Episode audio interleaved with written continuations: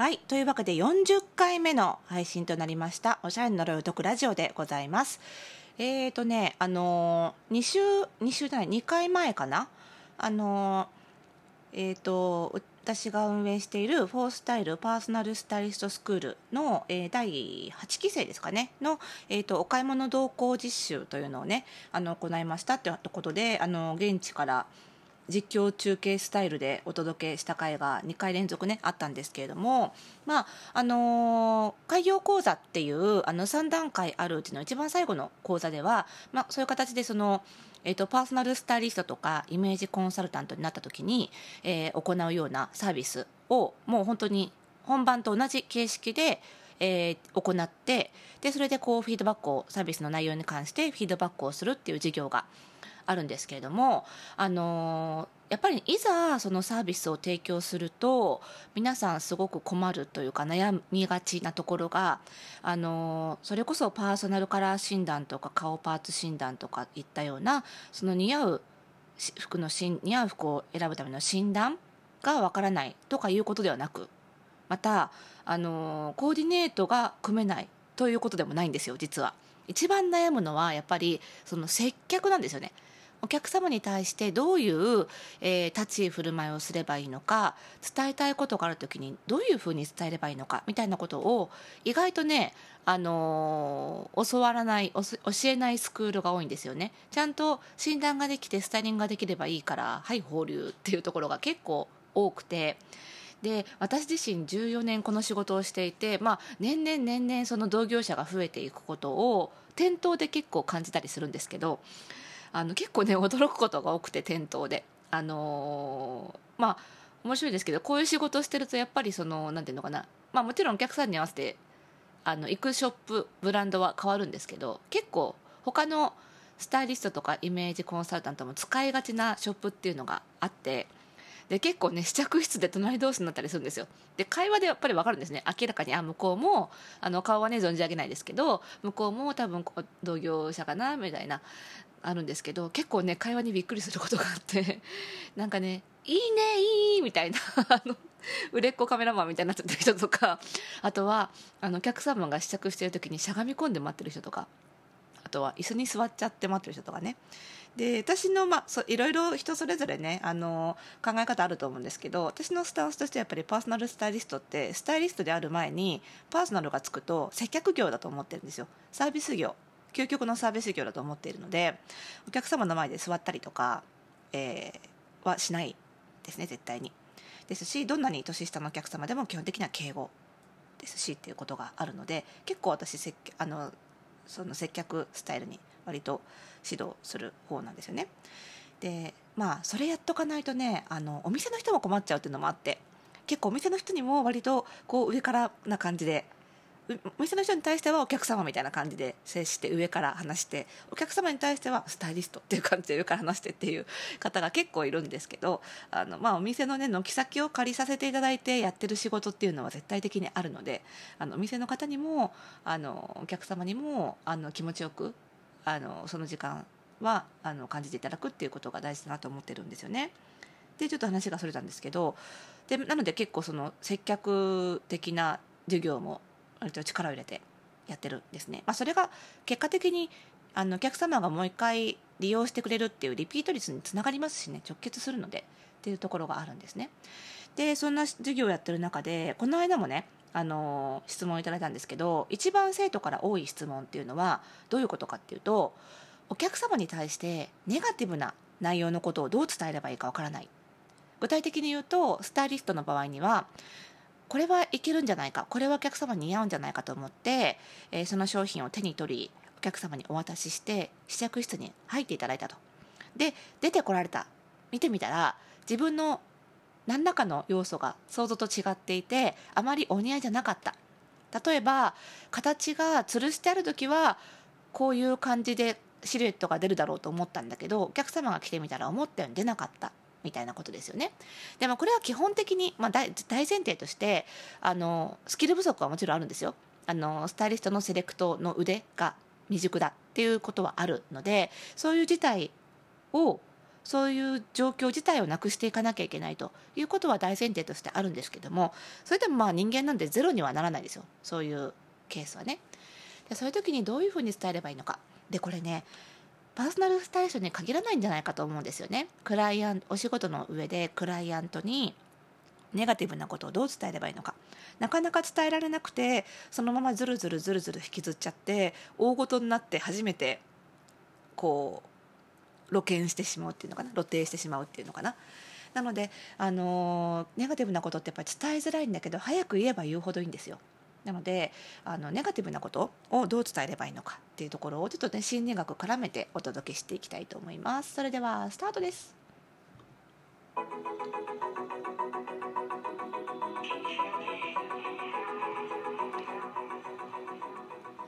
はいということで始まりましたおしゃれの呪いを解くラジオ。本日40回目でございます。ありがとうございます、えー、この番組ではあなたに巻きつくファッションへの思い込みイコールおしゃれの呪いをバサバサと解いていきます。服装心理学をベースにおしゃれをもっと楽しみ自分を変えるコツをお届けしています。お相手はパーソナルスタイリストで日本服装心理学協会代表理事の久野理沙でございます。今日もよろしくお願いします。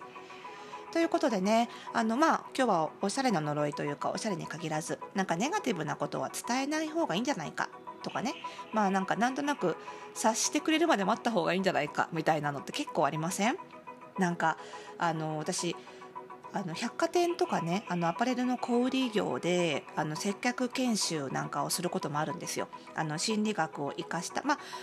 マナー講師とかでは私ないので基本的にはこう心理学を生かしたうまいコミュニケーション術っていうのをお伝えすることがメインなので、まあ、そういう観点での接客講習なんですけどであのやっぱりねあの心理学の世界ではあのよく勘違いされがちなのが相手の心を読めるだろうとかね心理学が分かっていればっていうことをよく言われるんですけどそうではなくてやっぱりしっかりキャッチボールをすることが大事だよと。あの相手の心はこう睨んでいても読めないと。なのでちゃんと自分からボールを投げてで相手からボールを投げ返してもらうその回数を増やすことで相手を知っていくそして自分も知ってもらおうっていうのが基本スタンスなんですよ。なのでやっぱりキャッチボールは大事ですから当然ネガティブなこともちゃんと伝えようっていう指導になります。でこの伝え方なんですけどあの例えばおすすめしたものがお似合いにならなかった時なんで伝えづらいかっていうと、まあ、単純にお客様にとって似合わないっていうことがネガティブな内容なので伝えづらいっていうことももちろんあるんですけどその一方でやっぱり自分がおすすめしたものが良くなかったつまり自分の非を認めなきゃいけないってことになるのでそれでお客様からの信頼が失われてしまうんじゃないかっていう恐怖心もあると思うんですね。これ仕事において自分がちょっとした失敗をしてしまった時に言いづらいっていうのも同じ心理状態だと思うんですけどやっぱりね早め早めに伝えた方がいいと思うんです。あの問題は小さいうちにね伝えた方がいい。で伝える時にどういう伝え方をするかというとあのよくねあの心理学で「愛メッセージ」っていう言葉があります。愛アルファベットの愛ですね、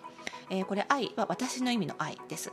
あのこの逆光なので「言うメッセージ」っていうんですけども「愛メッセージ」っていうのはどういうことかっていうと自分を主語にしてしたメッセージのことなんです。でこれ別にネガティブなことに限ったことではないんですが特に言いづらいことを言う時にアイメッセージで伝えると自分も言いやすい。かつ相手も受け入れやすい。受け入れやすいですね。そう。受け入れやすい。っていうことが分かっているんですね。どういう言い方かというと例えば、えー、そうですね。うんと例えば家族が自分がちょっとあの静かに本を読みたいのに家族が近くで大音量でテレビを見てたとしましょう。その時にちょっと音量下げてほしい。うるさいなって思った。その時にこういう伝え方をすると大抵喧嘩になります。ちょっとうるさいな。私が本読んでんだからわかるでしょうよ。ちょっと音量小さくしてよ。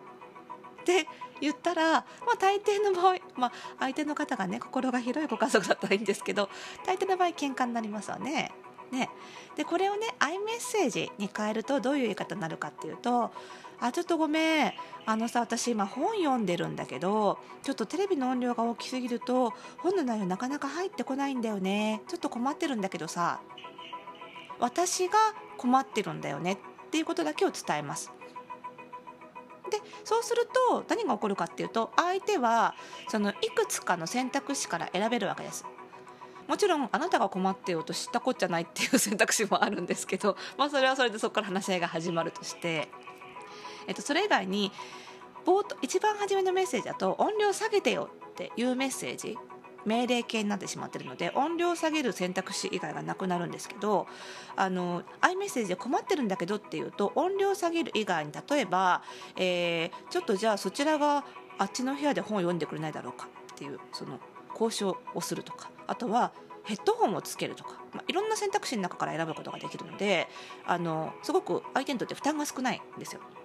なんでこのねアイメッセージをうまく使っていくと例えば似合わなかった服だった時にあごめんなさいお客様。私はこうこうこういう理由でこの洋服を選んだんですけれどもあの予想と違ってシルエットがこんな風に出てしまったんです。なので私としてはまる様にもうちょっと似合うもっと似合う服をおすすめできると思うのでちょっと次のお店でもう一パターン別のあの洋服をおすすめさせていただきたいんですけどいいですか？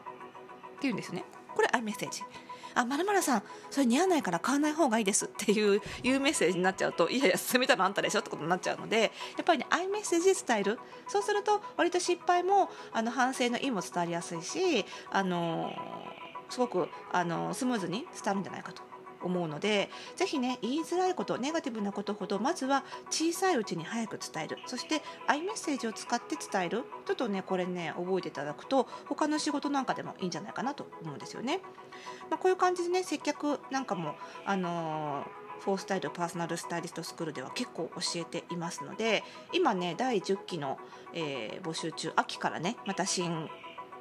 新しい期がスタートしますので、えー、ぜひぜひね入学検討されている方も結構ね席を持ってきちゃってるのでお早めに、えー、お問い合わせ等を通していただければいいなと思います、えー、それではですねこの番組ではあの質問等々も受け付けてますので、ね、マシュマロから番組概要欄にあるマシュマロからぜひ投げてみてください。